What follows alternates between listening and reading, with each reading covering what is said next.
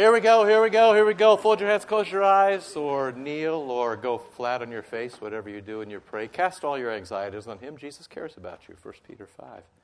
Grant us, O Lord, not to mind earthly things, but to love things heavenly. And while we now dwell among things that are passing away, teach us to cleave to those things that abide forever. Through Jesus Christ our Lord. Amen. All right, it's great to see all of you. Uh, I got a note here saying we should give some money to Russia, so we can do that if you put money in the basket.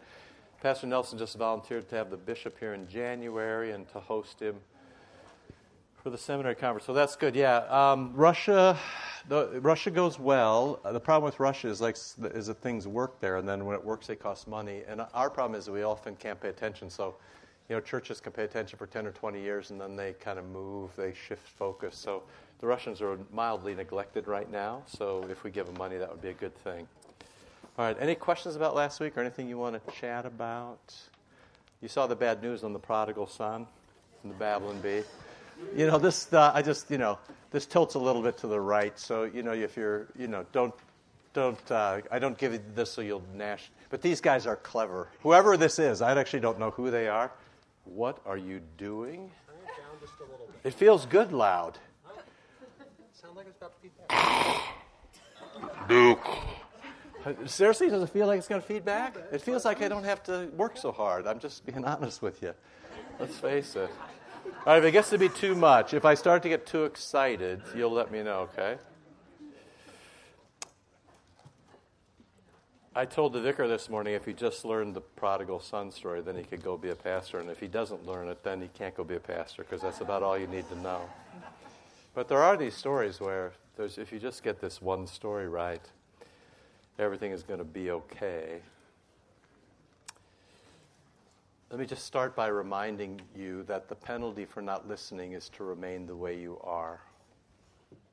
So Jesus comes, and this is the thing about words. You know, words are very easily deflected, right? In fact, many husbands, when their wives talk, don't even need to do this. Over the years, they've learned to not listen while they look like they're listening, right? Which is what we often do to Jesus. We, we don't listen while we look like we're listening. Every, you know, we, oh, yeah, Jesus is such a nice boy. And then he says something like, love people who tell you to drop dead. Oof. And all the gradations above this. Of course, you know, this just doesn't count for, you know, murder one. This counts for all the other times when we offend each other, when we're hard on each other, when you know we disobey, when our children disobey. It's not just like it doesn't have to be the nuclear option in order for this to go into effect, that we're patient with people and love them. When we don't listen, it's because we don't have faith. So, one of the interesting things about us is, and we're going to see this in a little bit with the older son, our desire to lock things down so that we've said all the right things and have all the answers and thought about all the outcomes and put the fix in. And it must be this way. Uh, there's a faithlessness in that.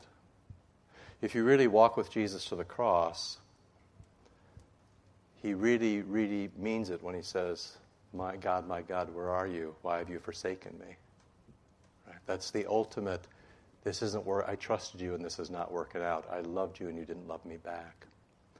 And this is the danger in any relationship, of course. This is why hearts are broken. This is why we fall in love and there's a breakup, and we actually say, you know, my heart is broken, because it is broken, because you've trusted yourself to someone who didn't return your love.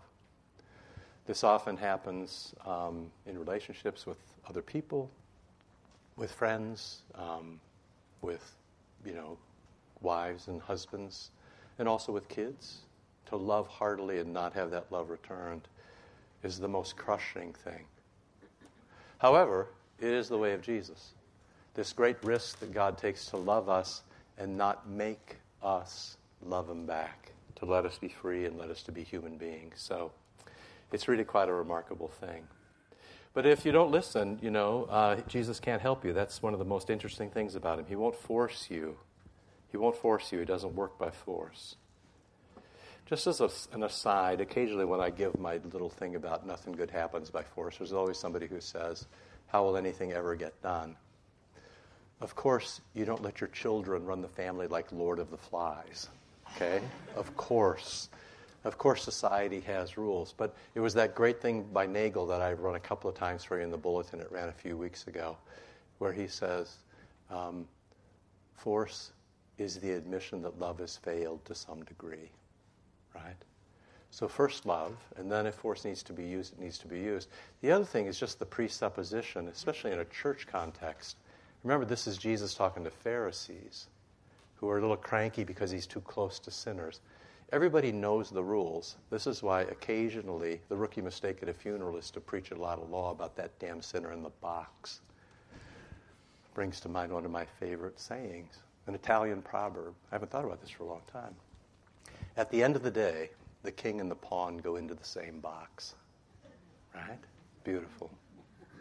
So, I mean, you don't need to preach a lot of law at a funeral because you have a dead body in front of you. To everybody, the law is fairly clear. This is what happens if you're a damn sinner.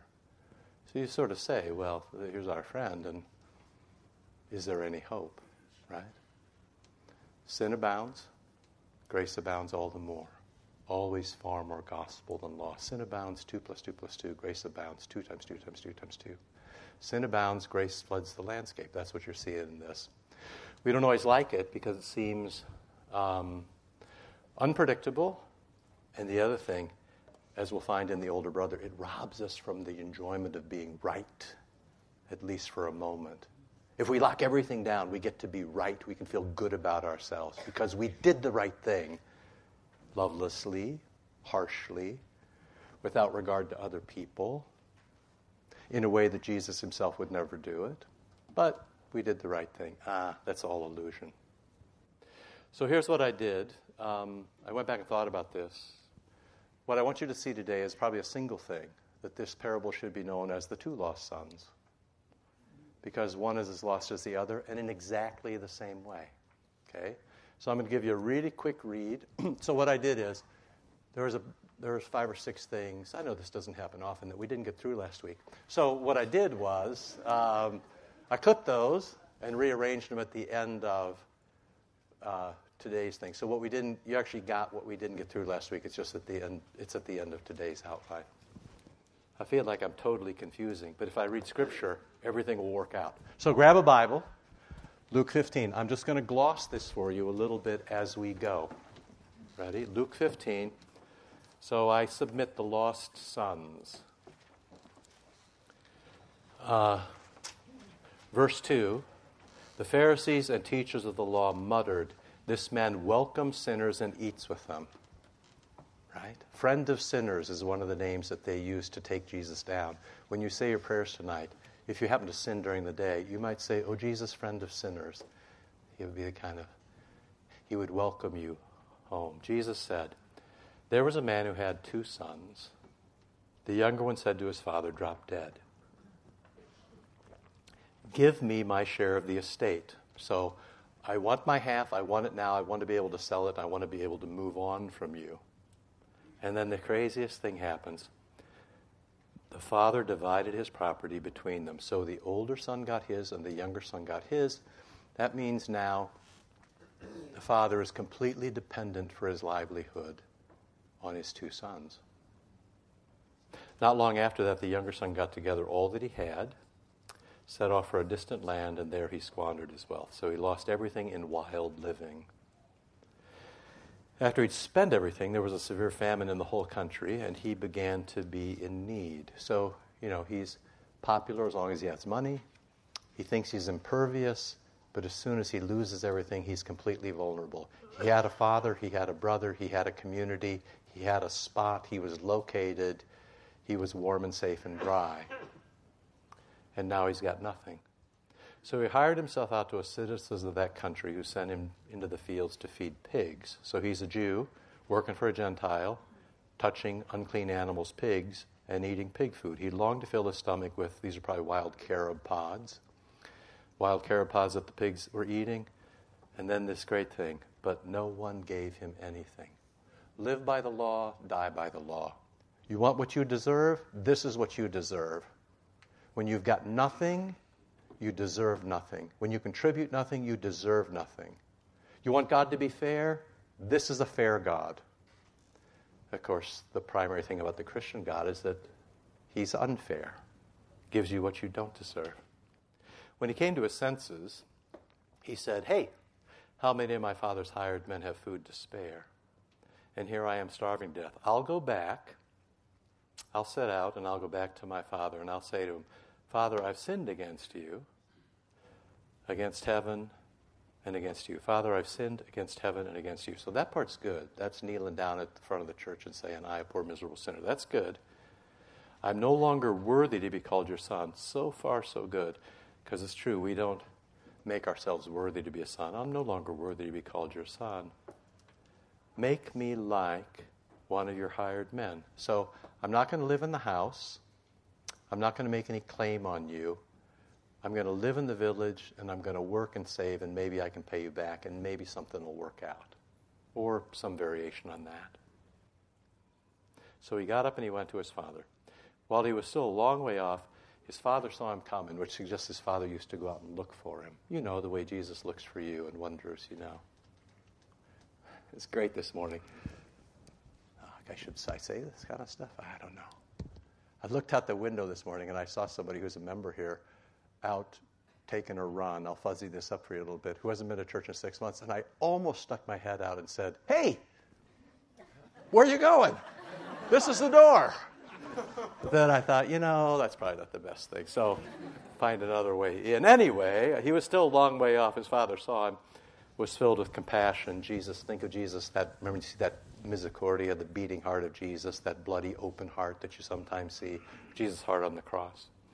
When he was a long way off, his father saw him. He was filled with compassion. And he ran to his son and he threw his arms around him and he kissed him and he gave him shoes and he gave him something to wear and in doing that, he didn't give him a beating. He kept the villagers from giving him a beating. He reestablished his location within the family, and he showed everybody that he gets respect. He wears the father's robe, he has the father's ring, and the servants humiliate themselves by putting shoes on, their, on his feet. So he is returned to exactly what he was before.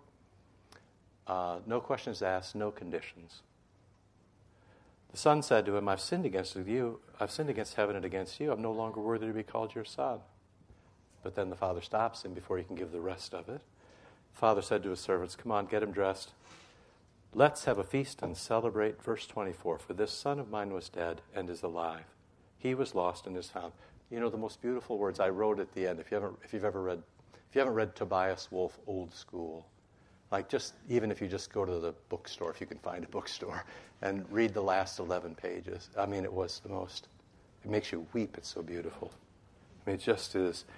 He was dead, now he's alive. He was lost, now he's found. And they began to celebrate. This is the story of every absolution, right? This is the story of every Eucharist. He was lost, now he's found. He was dead, now he's alive. Okay, so that's as much as we did last week. Y'all good still? I think the hard part is not in the understanding. The hard part for us is in the execution, right? So if you take a look at, um, just take a look at the handout, and I'll try to stick with it a little bit.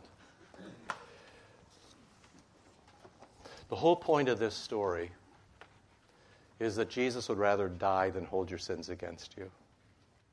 The Father would rather die than hold the sins against his son. The Father would rather die than hold the sins against the Son. Jesus would rather die than hold your sins against you. If Jesus has a choice between dying for your sins and letting you keep your sins, Jesus takes your sins away from you and then he dies for them. He takes your sins away. The only way they can hurt you is if you take them back, which is what the older son is going to do now. So I'm at point number two. There are a few tremors here from the older brother. In the Middle East, a couple of things should have happened. You remember, I, this all comes from Kenneth Bailey, who went around and told these stories to Bedouin and to uh, people, Arabs, to Jewish communities, and said, "Tell me what this story means." But especially to to Bedouin, who may who would who would kind of fill in the customs. So, what does this mean? What does this mean? A couple of things should have happened. In the Middle East, um, the older son should have refused his share of the inheritance. In fact, he should have protested. He should have gone hard against his brother in defense of his father, but he doesn't do that. He never says, Hey, dad, don't drop dead. Also in the Middle East, and this is one of the problems when um, you know we have in the West, Europe and Americans have trouble with diplomacy there, is we often don't understand the structure, what still exists. Usually you look to someone who is connected to both parties as a mediator. You go hard at each other at loggerheads, and then you back off, and somebody who knows you both and will be fair steps in. That would have been the older brother's spot. And later, as long as we're just doing this, the oldest brother should have been the father's representative at the feast. So there's a long tradition of the oldest brother in the family standing barefoot at the door, greeting guests as they come to a feast. This frees the father to entertain and to honor his guests, but the older son's job is to stand and greet to love the guests his father loves, to honor the guests his father honors, right? So we'll see this in a moment. When he won't come in, he is telling his own father, drop dead, is this grave disobedience of his father. So passively at the beginning, he doesn't honor his father. He doesn't stand up for his father. He doesn't say, don't talk to my father like that. You know, he doesn't, he doesn't honor his father passively. And later, actively, he doesn't contribute in the image of his father. So, this is the bottom of the page. The older son's silence and his inaction suggests that, frankly, he hates his father as well. So, I turned the page. So, really, this is a story about two lost sons. There's so much to talk about here, and the time goes so fast. Let me just, let me just see if I can give you this point to think about. You know that Jesus told stories about Pharisees and publicans. Another story is, you remember this story where he says, two guys went up to the temple. One guy knelt down and said, I'm a horrible person, forgive me. And the other guy stood in the front and said, I'm better than everybody else. I tithe, I fast. I'm glad I'm like, not like that guy over there. This is the same story. And there's two ways um, that you can go wrong. One is you can just be a god awful sinner like, what's a way to disrespect your parents? One way is to be this kind of buy, sell, you know, take your inheritance, sell your stuff, let the rumors come back, refuse your parents, ruin them, say that they're dead to you, right? You're dead to me. Sure, that's one way. So, one way to ruin things is to be a great big sinner. But the other way is to be an arrogant, proud, still in the family, nobody can stand you, you think you're better than everybody else, and the judgment is always on others, that's just as bad. And it misses the mark just as hard. You're just as far off. If you're kind of the prissy, never can forgive, always judging other people, always find nothing wrong with you, but always wrong with other people, that's death too.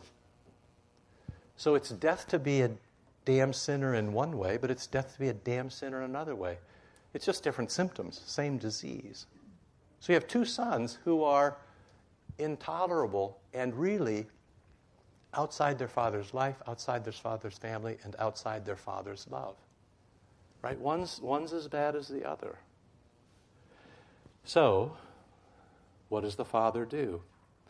Well, this is point four. You already saw this. To the first son, he humiliates himself and he doesn't do any deals. That's the wisdom of forgiveness, being able to see what's going on. No, you can't make excuses for your sins. There's no excuse for your sins.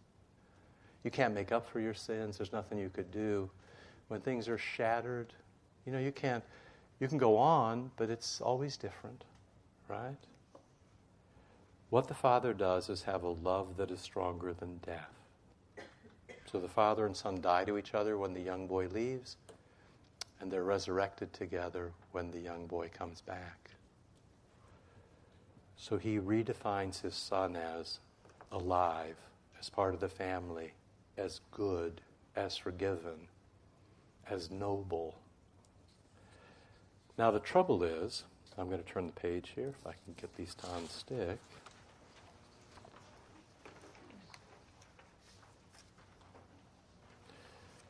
Is that the older son has the same sin, but he won't accept the same remedy. He won't trust his father or his father's judgment. So, point five, faith agrees. So, faith means that you see and say and do as Jesus does. In this story, faith in the Father means you see and say and do as your Father does. Faith agrees. You see how this goes with listening. Listening and memory and faith are all synonyms. If you leave today and just say, well, that story is not for me, or that'll never work, that's unfaith. Right? Jesus is telling you how the kingdom of God works. It works like this. This is how it works.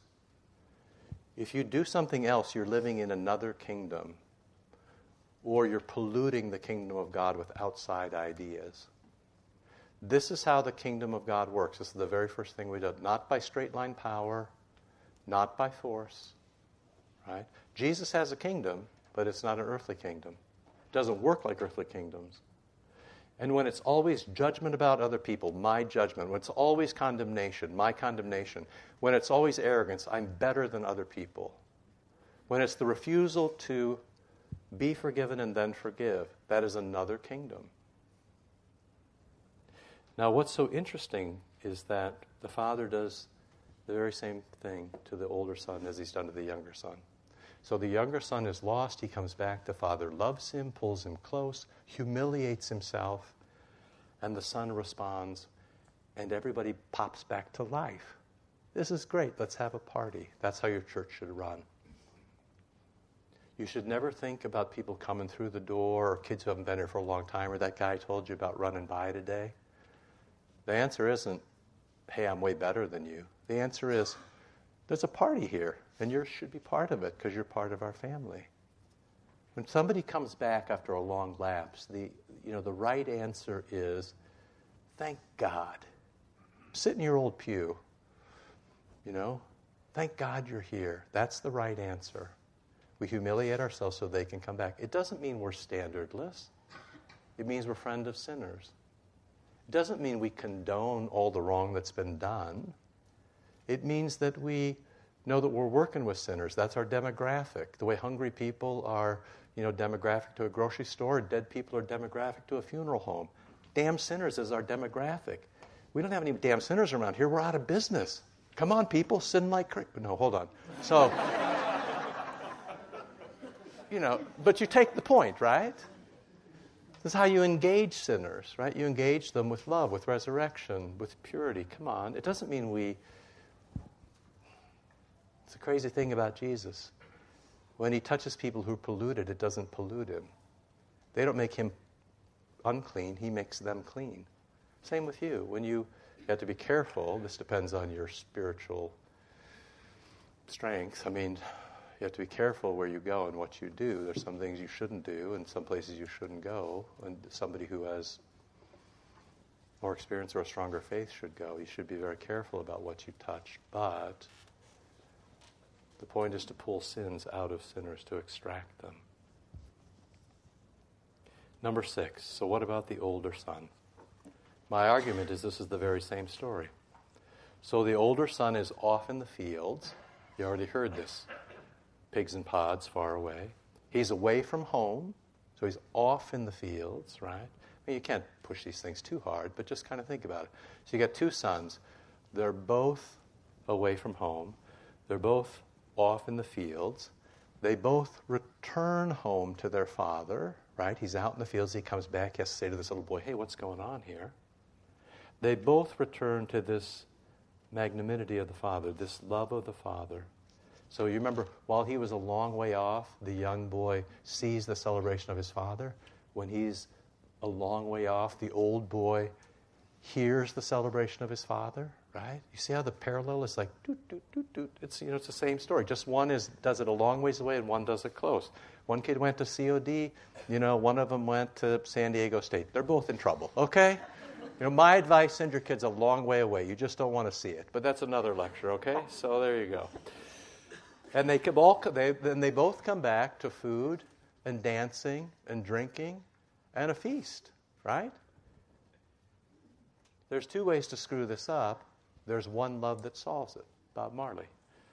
Custom, just checking, just checking, just checking. You only know that from the Jamaica commercial, unfortunately. So, um, now here's the thing verse 26 and 27. Um, 25. The older son was in the field. When he came near the house, he heard music and dancing. So he called one of the servants. It actually says one of the little boys. So there's little boys didn't get to go into the feast because they act like little boys do at a feast today. They, you know, punch each other in the nose, and nobody wants to see that. So the little boys are kind of gathered at the gate. When he calls one of the little boys, he says to him, "Hey, what's going on?" He says, "Your brother has come, and your father has killed the fatted calf." And this is just so beautiful. Faith of children, because he has him back safe and sound. Isn't that great? Even a kid gets it. Hey, he's back safe and sound. So everything's forgiven. Let's have a party. And the older brother became angry. So first he's suspicious, which is a very popular way of engaging life these days. We're always suspicious of any story, of any person, of anybody not in our tribe. The hermeneutic of suspicion is the primary hermeneutic if you just kind of watch TV or you read the newspaper. It's, that person is not what they say they are, right? There's always another motive. The problem with that, of course, is that it leads to anger and then to cynicism. We start to despair of everybody. We can't trust anybody. Um, Jesus' way is to uh, trust and then see what happens. The older brother became angry, and then, you could put it here, and he publicly refused to go in. So as soon as he arrives, what should happen is he should say, Whoa, I got to get cleaned up and get to the door. The old man needs me. We're having a party, but it's a big party. It's the fatted calf. Everybody is invited. I'm sure he needs my help. I'll do what my customary duty is. Right? So when he shows up, but he doesn't assume his responsibilities, he is insulting his father in the same way that the younger son did when he said, Drop dead. This is another way of saying to his father, Drop dead. It gets worse. So his father, oh, it's not on the board anymore. I was going to say it's exactly the same picture, but it's not there anymore. So his father humiliates himself and goes out to him. And he pleads with him. I mean, the old man, he must be worn out already. I mean, whose fault is this? There must be somebody to blame, right? So the father, again, he's like, we just saw this movie, right? So the father goes out to him and he pleads with him, come on. But he says to his father, hey, all these years, and then the, the choice of the word is very important there. All these years I've been slaving for you. It's actually the word for slavery you kind of go, I don't know if any of you grew up in a family business. I did. In fact, I was telling a couple of people in the Joy Group, I found my very first paycheck the other day working for my old man 35 cents an hour. Don't worry, I invested it well. It's, it's all, it all worked out. So, uh, but, and, you know, sometimes if you work at a family business, long hours and late nights and get the dirt out of the corners and, you know, but it's what you do because you're part of the family, right? No, no. It's very interesting, the word that's used. This is for somebody who's disconnected, who's, who's a slave, who doesn't benefit, doesn't live in the home. All these years I've slaved for you, and I've never disobeyed your orders, you know, except for not loving my brother and not loving you and humiliating you in front of your friends and refusing to greet at the door and now yelling at you in front of the whole party. Other than that, I've never disobeyed your orders, right? You kind of go, You never gave me even a young goat so I could celebrate with my friends, as opposed to, hey, there's a fatted calf and enough for everybody, and my family is what's most important. This is an insult to his, this is a veiled insult to his father. I'd rather be with my friends than having a young goat, you know, hamburger, as opposed to be having prime rib with you with my brother. So basically, I don't love you and I don't want to be around you. But you'd think I'd get something for all the years I've slaved for you. And I never disobeyed you, right? So I never disobeyed you and I never got anything. To which the father replies, right? Everything is yours. When this son of yours, this son of yours, not your brother, and I didn't actually say this, I didn't, this is so important. He, sh- he should have led by saying, Father. To, to, in the Middle East, titles are so important, and approach is so important. Respect is everything, honor and shame. Should have said this at the beginning. He doesn't begin by saying, Father, da da da da da. He talks to him as if he's an equal or his lesser. He just starts shouting at him, boom, boom, boom, boom, boom, right? In the Middle East, nobody talks to uh, a, a, a person of, of stature this way. So I've slaved for you. I never got anything. I never got a goat. I can never be with my friends. This son of yours, not my brother, this son of yours squandered his property with prostitutes. That was never in the story, but we all like to, you know, make it. Remember, believe me, nobody reads the retractions tomorrow on page seven. They just read the front page. Son squanders living with prostitutes, right? I mean, go home and read the front page of any newspaper today. Squandered your prost- with prostitutes. He comes home, and for him, you kill the fatted calf. You see, this is the great criticism of Christianity that we step over ills, that we forgive really bad sins, that anything can be forgiven, that all your sins can be taken away, that you could never make up for them, but Jesus makes up for them. You can say it any way you want. In one sentence, this is the essence of Christianity that Jesus eats with sinners and tax collectors that Jesus forgives every sin you got, that Jesus floods the landscape, that we live by grace, that it's not about being fair, it's about being given to, and we're nothing but given to. And Jesus forgives more sins than you've got. To which he says, Not my family. I would, and if you want to be a good Lutheran, prefer the law to the gospel. I would like to earn what I have. I'd like everything squared up. I'd like a good hierarchy. And frankly, from my perch, I'd like to look down on other people. But I'm also not very good at looking up at people like my father. As opposed to saying, I am a wreck, right? I have absolutely nothing. I'm dead.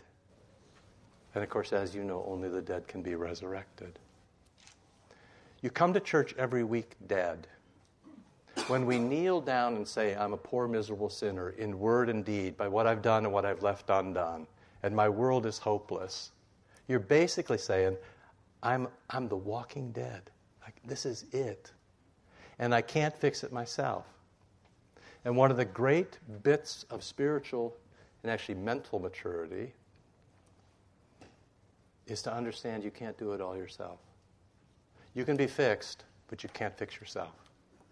You're dependent on what comes to you from outside. This is why you should listen. Because words come from outside, because the Eucharist comes from outside, because baptism in the Holy Name come from outside, because forgiveness comes from outside. Everything comes from outside you because inside you, there's no good thing. You are dead, right? It's all there in just this one line. This is the only line you need, right? Verse 31. My son, and look now, he's the father again. So he didn't call him his father. He humiliates him, just like the younger son did. And the father comes to him and he lets himself be humiliated, and then he restores the relationship.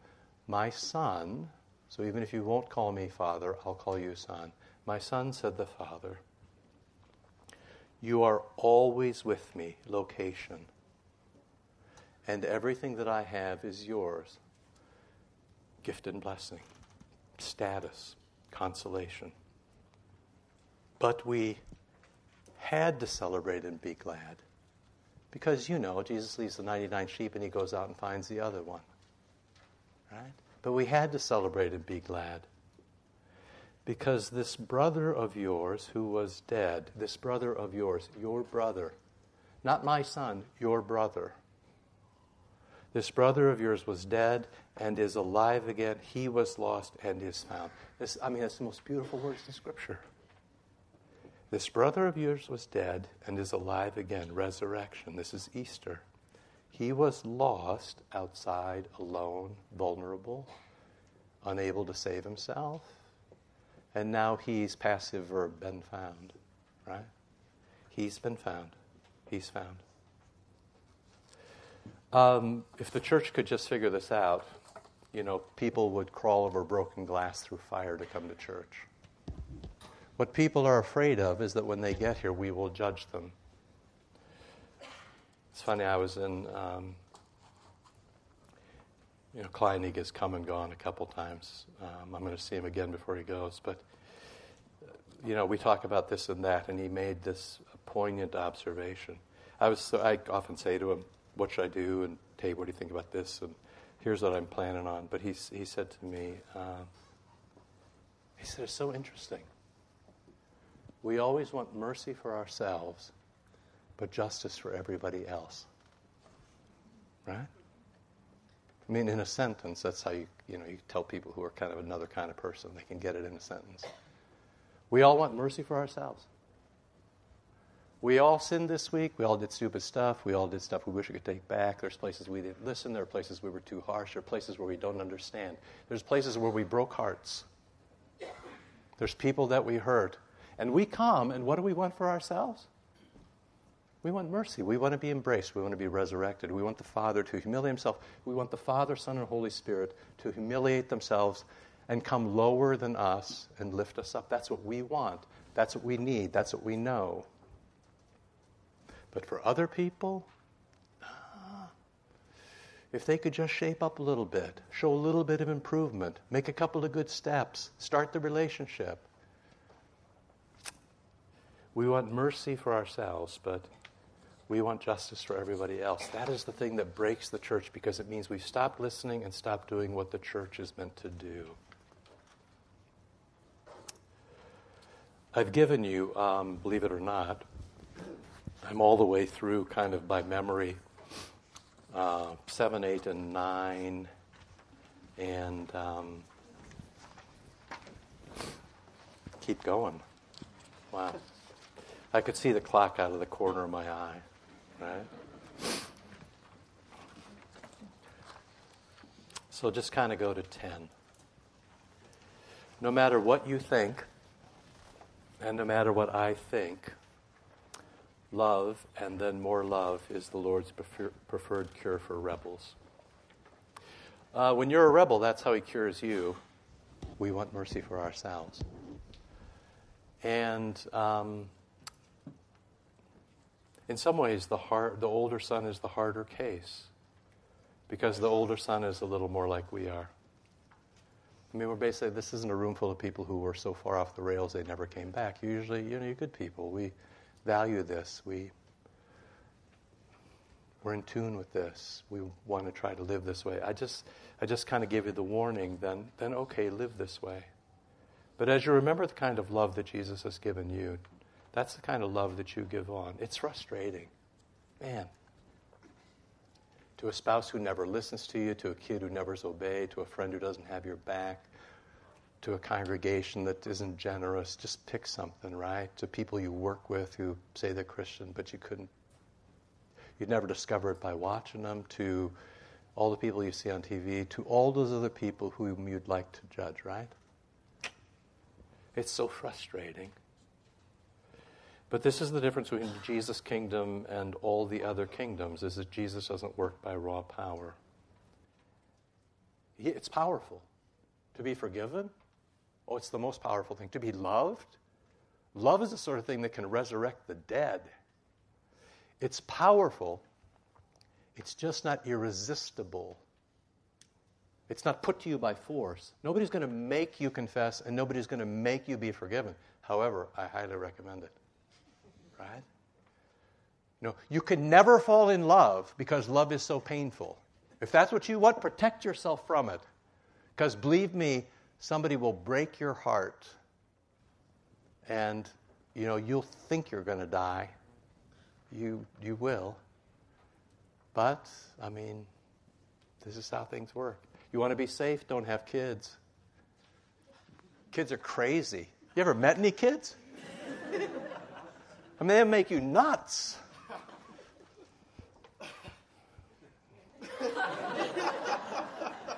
My strong advice to you is to write a note to your parents today and tell them how much you love them. Okay, okay, right?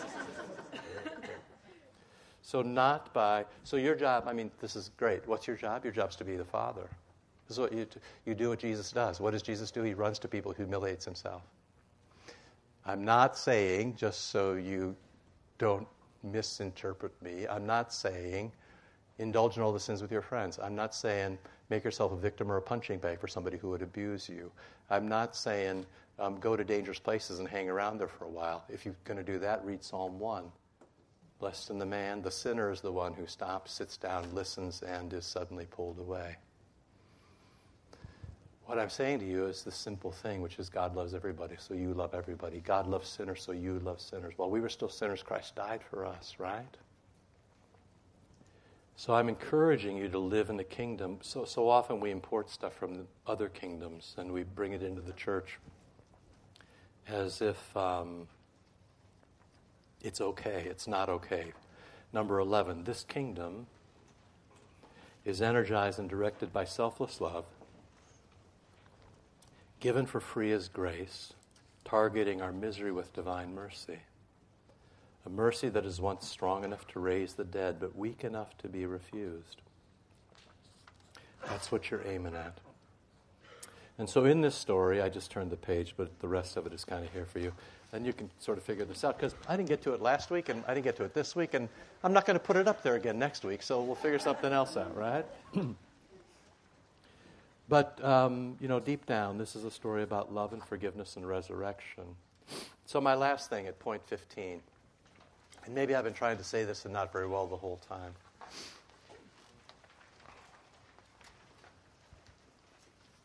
when I watch the news, when I read the newspaper, when I listen to people talk, when I'm online, the little bit that I'm online, when I, I feel like I'm living in a world full of seventh grade boys. I mean, they all, they all got their chests puffed out and they're, you know, feeling it. And you can make them cry in 15 seconds or less. As Bart Simpson once said, memorably, Making teenagers depressed is like shooting fish in a barrel, right? the point of all this is that you could be, if you just, I just, I just suggest you be gentle to people. People are very fragile. The world's in a fragile place. America's in a fragile place, and getting more brittle. And what do you have to lose? Like, what difference does it make to you? Because you live in a different kingdom. And that kingdom is meant to pull. Yeah, I know that if they're, and I'm not, so among the things I'm not saying is let everybody do what they want and just let all hell break loose and, you know, come Lord Jesus. That's not what I'm saying. I'm talking about what the, you live in the kingdom of heaven. You live in the kingdom of God. You live in the kingdom of God within the kingdom of the world, right? But you live in the kingdom of God. This is your citizenship. This is your reality. This is who you are. What makes Christians different? They respect the dignity of other people. They see below the surface to the fragility of life and how difficult it is for people. And they're merciful to other people with the same mercy that they themselves desire. And if you get people or pastors or churches or denominations that do not live by mercy, shut it down Join the Villa Park Soldiers and Sailors Club. You'd be very, very good candidates. You're all squeaky clean. We live by mercy. People are fragile, be merciful, right? People are in trouble, love them. Yes, all the rest comes along. Yes, I'm not advocating chaos. Yes, but I'm just saying to you, this is the thing that distinguishes Jesus. Um, that you end up like the older brother who comes back home. I'm sorry, you end up like the younger brother who comes back home and lives in love toward everybody else restored and never forgetting the memory of what he once was. And not like the older brother who is always in judgment of other people. We had to celebrate and be glad. This brother of yours was dead and now he's alive. He was lost and now he's found. So I don't know. There's so much to say about that. I, I was afraid to go a second week with it. Now I'm afraid that I only went a second week with it. But we should pray and go to church. The Eucharist will be there, and that'll be good, and a baptism too. Lord, remember us in your kingdom and teach us to pray. Our Father, who art in heaven, hallowed be thy name. Thy kingdom come, thy will be done, on earth as it is in heaven. Give us this day our daily bread, and forgive us our trespasses, as we forgive those who trespass against us. And lead us not into temptation, but deliver us from evil. For thine is the kingdom and the power and the glory forever and ever. Amen. Okay, remember, next week we won't meet because it's uh, Pastor Buke and his family last Sunday, so we'll meet downstairs in the Commons and um, love them as much as we possibly can. Cheers. See you next week.